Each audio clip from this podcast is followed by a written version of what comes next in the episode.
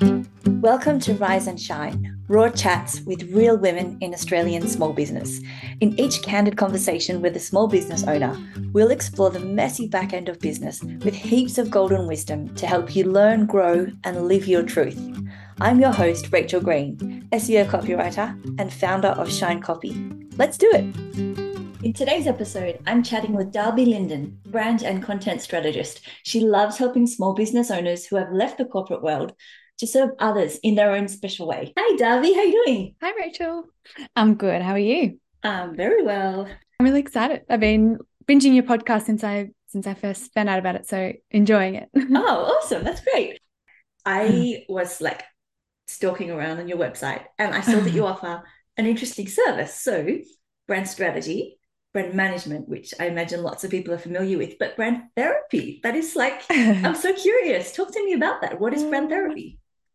Yeah, so that's my latest kind of service offering that I came up with because I feel like, you know, with marketing and brand strategy, so many people just feel overwhelmed, confused. It's just a world that a lot of people don't love, mm. which is great because I love it and I can help them in that way. But I was thinking about how I can help small businesses without having to do a one on one project, which might be too much of an investment for a small business or they might not need the full strategy but they just have a kind of a pain point or a hurdle that they're struggling at, with at the moment. So maybe it's their messaging isn't connecting or they don't know how to show up on social media or they're struggling to understand their target audience or whatever it is. Um, so being able to jump on a call with them and sit down and really flesh it out and look at what they're struggling with, you know, how we can get them from where they are now to where they want to be in kind of, and yeah, looking at it as a brand therapy point of view, being more of a, you know, they've got this problem on their chest, they just need to get some help and support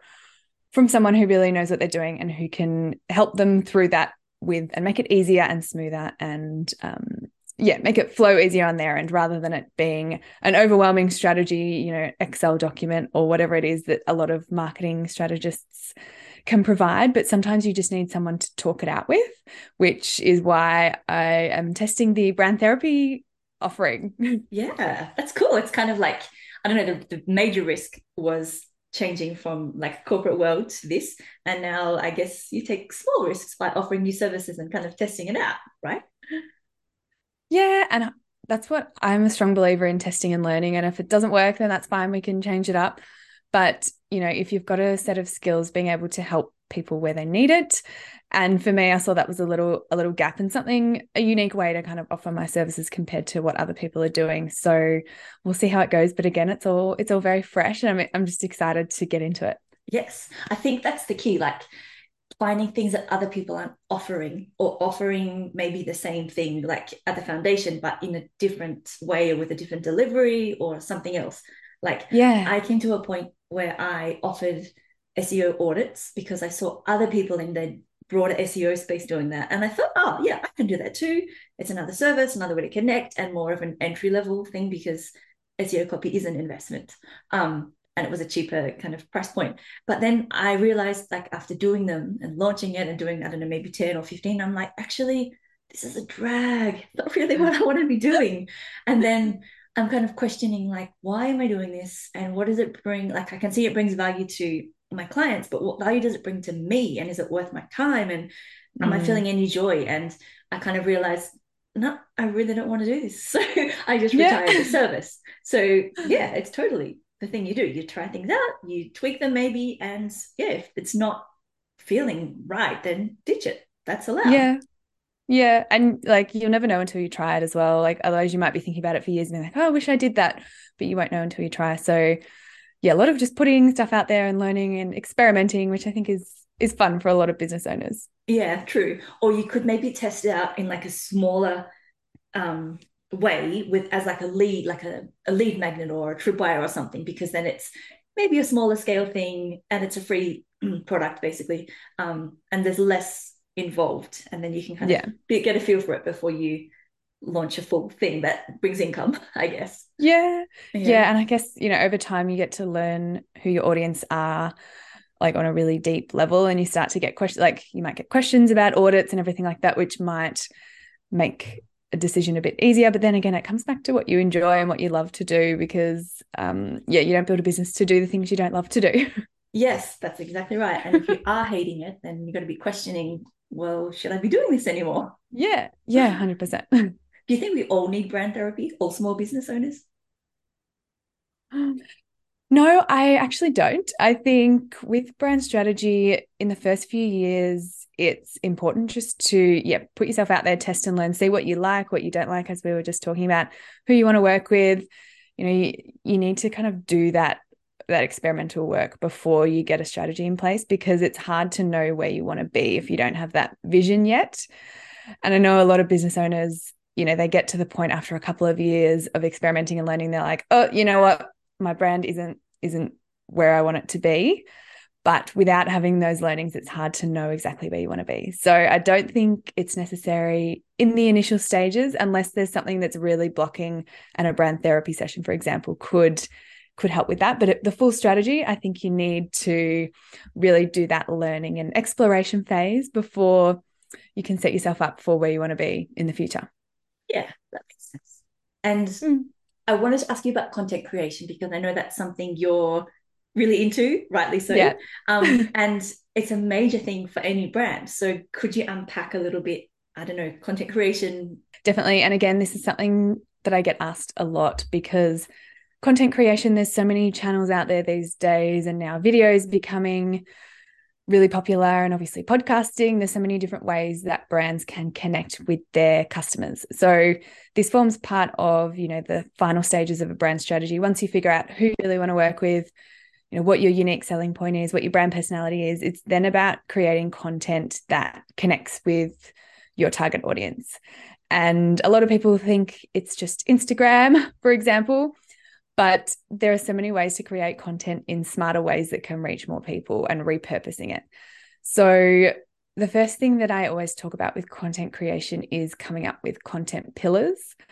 So, that means for your brand, uh, really breaking down your area of expertise into themes that directly relate to how you help your customers get from A to B. So, I like to use a personal trainer example because that's always easy for people to relate to. But, you know, say there's a you've got a personal trainer who is helping new mums um, get their confidence back after having a baby. It's thinking about what are the different areas that they need to hear and that you're an expert in. So it might be, you know, home workouts for, you know, those couple of months after having a baby where they're not ready to go back to the gym. It could be the mindfulness element of it and really making sure your mental health is supported as well as your physical health or it might be you know creating easy meals when you're when you're busy or stressed. So kind of breaking it out into themes like that that then lead into what the service offering is. So maybe they have a recipe book that can also be downloaded online or maybe they offer a paid home workout service that links back to the content that they share as well. So that's just an example. And then you know that compares to a personal trainer who might be helping young athletes run a marathon where they'd be talking about training tips and dieting and a bit more hardcore content compared to the first example. So it's really looking at your brand and your audience and what are the key themes that you want to be talking to. And then it's about actually creating the content, which is the hard part for a lot of people. But how I like to do it is picking one theme or one pillar for the month or the fortnight, however you like to create content, but usually for the month. So it could be, for example, if mindfulness is a content pillar, and then looking at what longer form content can you share around that topic. So it might be a blog post or a podcast episode where you dive deep into a topic around mindfulness. And then from there, you can create, you know, Instagram content, Facebook content, Pinterest, LinkedIn, all of the things that kind of capture short chunks of that long form content. So, say you have in your blog 10 mindfulness tips, you could then break them out into chunks of content to share across Instagram and stories and everything like that. So it's just making sure that when you create content, you're not just spending an hour on an Instagram post and then it disappearing into the world, like trying to repurpose it in ways that are going to get more eyes on it across different channels. Um, so yeah, that's that's what I love about content is making sure that business owners are being smart with what they're doing and really creating content that aligns with their brand and what their audience wants to hear.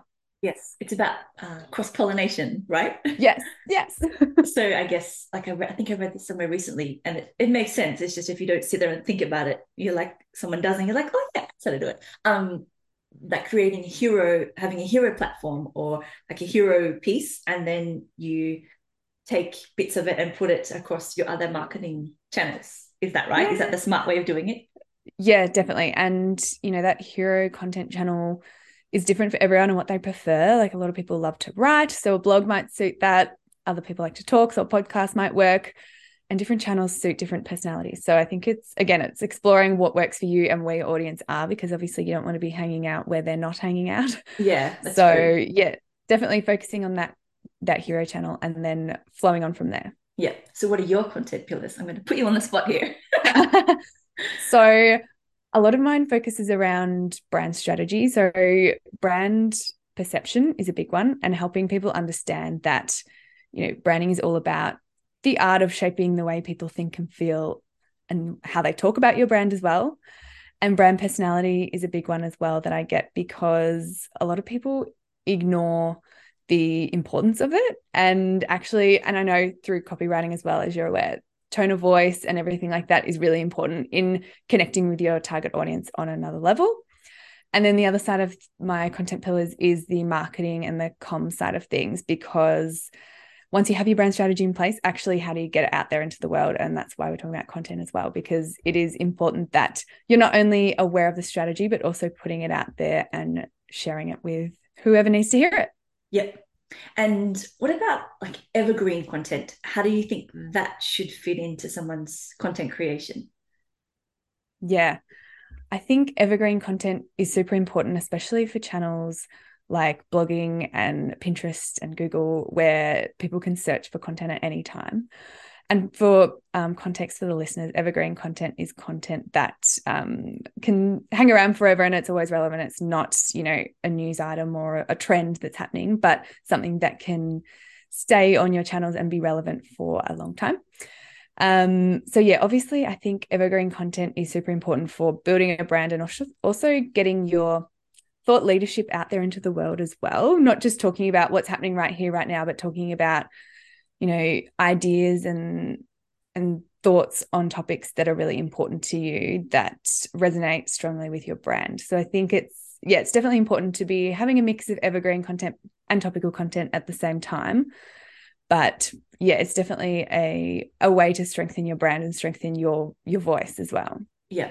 I always like i think thought leadership that concept is talked about a lot but i just wonder like to small is it relevant for small business? Because sometimes you just feel like it's just you working at home in your office and that's it. Like yeah. leadership seems so i don't know high level. What do you think? I know. I think it's a, just a scary word that um, people have issues with but it like in my eyes i don't think of it as being a scary thing. It's more so for me about choosing what what relevant ideas that you want to attribute to your brand. So say you're a social media manager it's you know maybe your thought leadership is around you know you don't need advertising in the first two years of business and it you know or maybe in order to be good at advertising you need to have strong organic content. So coming up with your like key opinions about your industry which it doesn't mean you have to become a global superstar on those topics but just knowing what um, what you want to be known for and what your ideas are around your industry so that when people think about something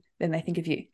Yes. It's kind of it's almost yeah. like say you're out to dinner with friends or at a party and they're talking about a topic and you speak up and really share what you really truly think or maybe even give like a controversial opinion. That's that's thought leadership as well right? It's just standing up in your yeah. strength and saying this is what i think about so on or yeah, it's the same thing yeah. basically. yeah, definitely. And like we were saying before, how I, I said, you know, you don't need a brand strategy in the first few years of business. Like that's something that I believe in that other people in my industry might not. And maybe because they want to make a sale for someone who's just starting out. But that's an example. Or for example, I'm very passionate about the fact that people need to have a brand strategy before they work on their marketing plan because they need to be clear on what the essence of their brand is and who they're talking to before they can create a campaign because I've seen in the past when there's no strategy in place it's really hard to get good results so that's something that I like to talk about a lot because it's important to me and something that I have learned over the years. And now, yeah, so I would consider that thought leadership, but it's just, yeah, I think thought leadership is just a scary way to say your areas of expertise or your what you believe to be true in your industry. Yeah, yeah, that makes sense. Yeah. I had a client come to me who wanted was really keen to work with me because they loved my branding and I guess some of the samples of work on my website. And they were like, Yes, you're the one for me. And then I was like, okay, thinking, I've got to make sure you're the one for me though.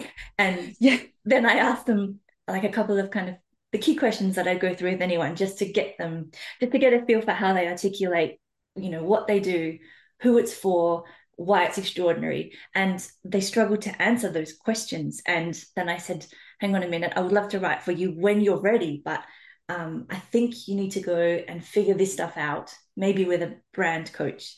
Um, mm. Yes, I know what you're saying. It's got to come back to you got to get all those things right before you can go and do the fun stuff and go and build on it. So yeah, yeah, yeah and I think it's people come to marketing, for example, or maybe for copywriting as well. They come because they think that might be the issue and it's a band aid fix. And they're like, oh, we need to fix that. But maybe if you just take a step back and look at what's happening underneath, it might not be the problem, might not be where you think it is. Yes, exactly. Yeah. And if you just march ahead and do all this kind of stuff without being so like being ultra clear, concrete on the basic stuff, then you're going to end up with something that you actually don't want, but you'll figure that out in a really long, expensive route. yes, yes. And I'm sure that you find like when someone's not clear on their strategy, it's so much harder to create copy for them because you have to figure the things out without them knowing. yeah, yeah. And you're kind of like doubling back and just doing some guesswork and putting pieces together that you think fit, but and they don't even know. And yeah, so I think yeah, well, any service brand probably has figured this out already, but yeah, you've just got to be clear on who you want to work with and who you don't, so that you yeah. all this stuff fits and works together for the benefit of both of you, essentially. Yeah. yeah. And the who you don't want to work with is an interesting one because I think people often ignore that and then they end up with clients who aren't aligned with what they want to do. And then that's part of the learning curve as well. But yeah, really understanding who that is that you don't want to work with as well. I think that's that was a good point that you raised. yeah. Are there any kind of like, I don't know, common mistakes you see with content creation, just so people can kind of be aware of what not to do? yeah, I think, well, you know, as I was talking about content pillars, I think a lot of people they get lazy with their content in terms of not sticking with their pillars and maybe just doing a happy Monday post or an inspirational quote that's not related to anything they're doing. It's, you know, when they realize they haven't done a post for a week and they're just scratching for whatever. Mm. And it doesn't actually give any benefit to their audience at all. And yeah, I think that's an important thing to note is you don't have to have content flowing all the time and it's best to honestly wait a couple of days and come up with a great piece of content than just put out anything that you feel like just because you haven't done a post in a while it's time to do a post. So that is a common one that i see although i think people are getting a bit better over the last couple of years with that kind of thing because I'm seeing less happy monday posts on my feed.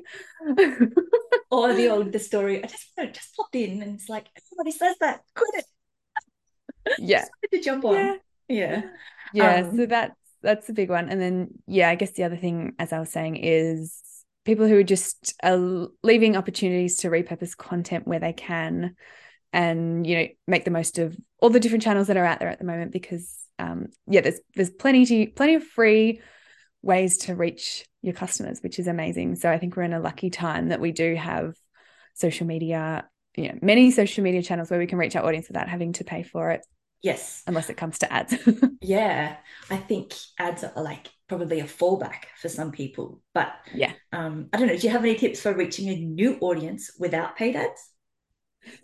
Yeah. And I guess with paid ads, I believe that you need to have a strong organic content strategy before you go into ads. And again, it's probably a band-aid fix for a lot of people who are like, oh, I just need more eyes on my brand. I just want to pump some ads. But again, if you're not clear on your strategy or your organic content strategy, then it's really hard to get results with ads. But in terms of reaching new audiences, I think it's again, it's a lot of just exploring different channels. And, you know, at the moment, it's a lot easier to reach people on certain channels. I know LinkedIn has a really great platform for an algorithm for being able to reach a lot of people.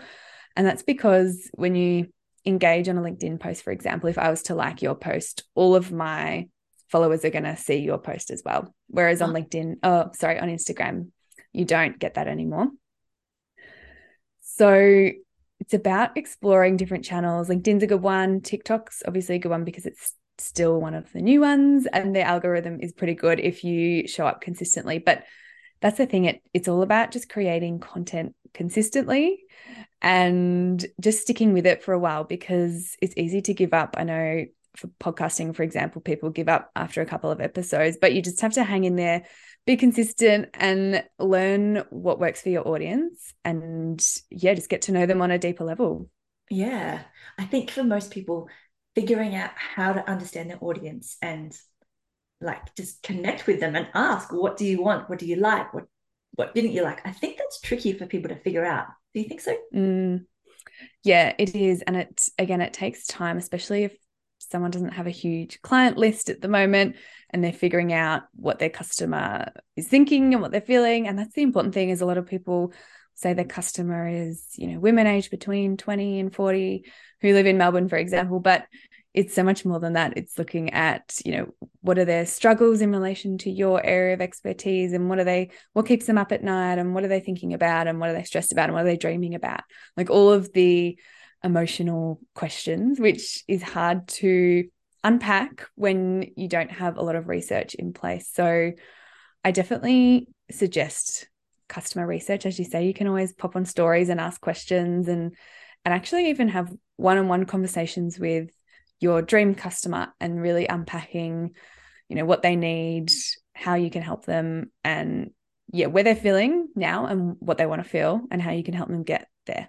Yeah, I think one thing I've seen that's a really smart way to do it is in your email, you can include, there's a brand called Straw Poll, and they have a free version, and it's basically you can poll people in your within your email, and ah. It's just like people like to do polls, like it's it's like on an Instagram story when you're hitting yes or no or whatever the option is, but it's in the email. So not only do you get obviously more clicks into your email, which is like the data, it's nice for the data, um, but people are engaging, they're connecting, and ah. you're getting you're pulling in answers about a particular question, maybe related to what you do, maybe related just for fun. Like you're, but you're able to to get some information that can then like you can in kind of infuse into the what you do next. So um yeah, that's yeah. another way to get people to tell you what they want or think or feel or whatever.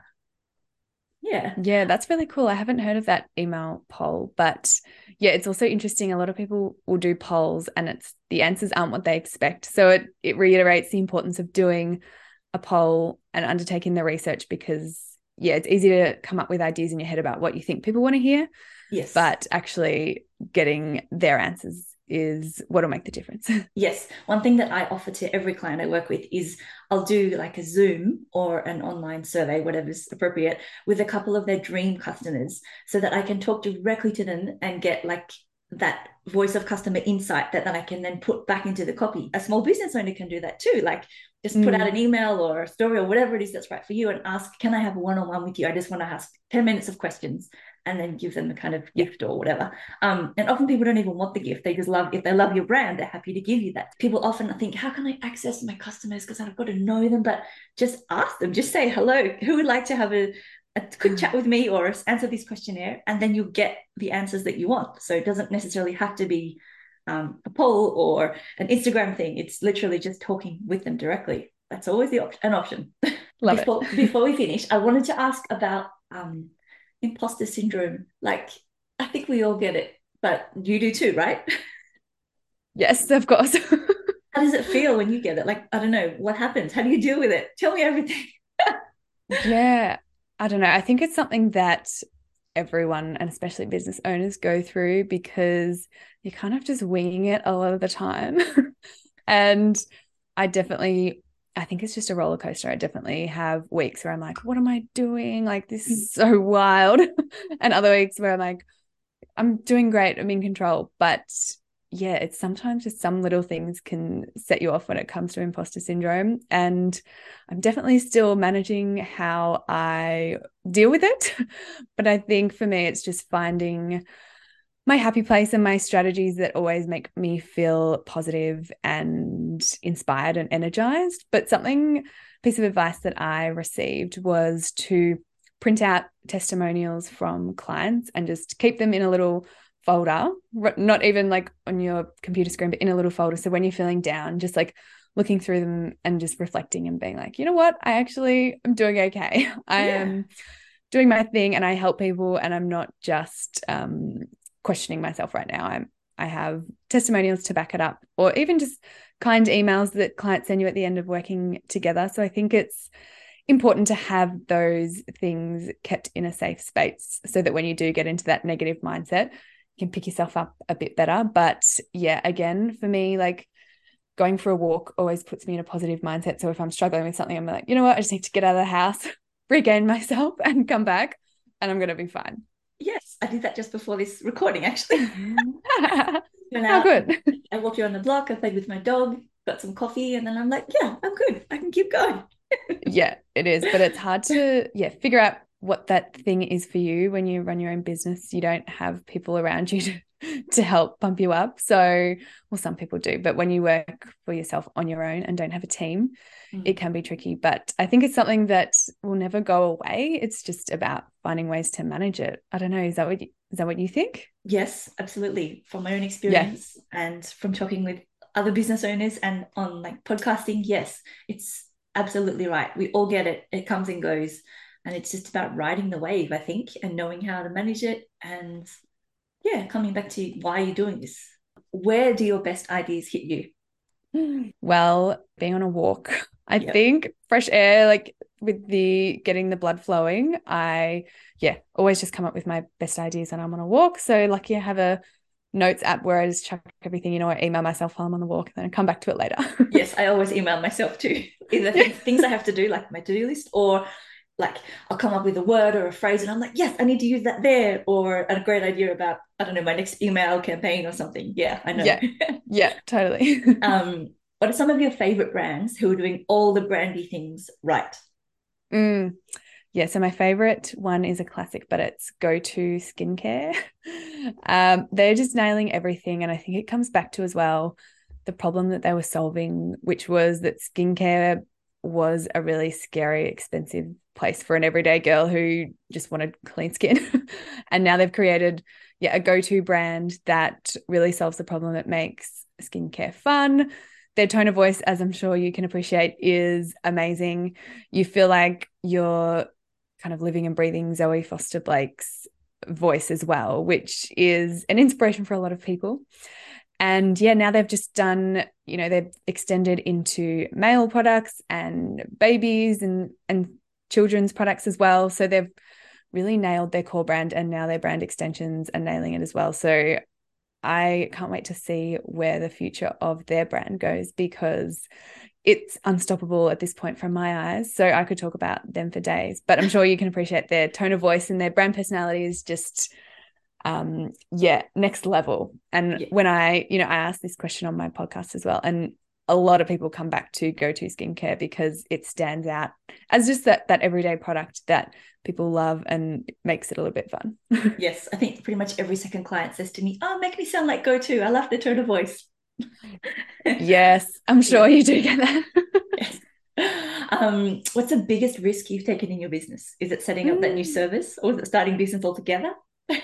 I think it's starting it all together and just going full time, which is still, you know, recent for me, but it is because you go from having that regular paycheck where you know exactly what amount's coming in every fortnight to all of a sudden it just being a roller coaster and you don't know. Some weeks you'll have a great week some weeks you won't. So it's yeah it's the financial side of things but also the emotional side of things and keeping yourself accountable. So it is a huge risk but yeah definitely one that i will never regret.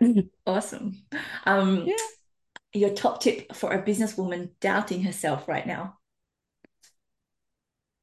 Oh, that's a good one. Um, yeah, I would say, you know what, get out of the home office, go spend a day with someone you love and someone who cares about you.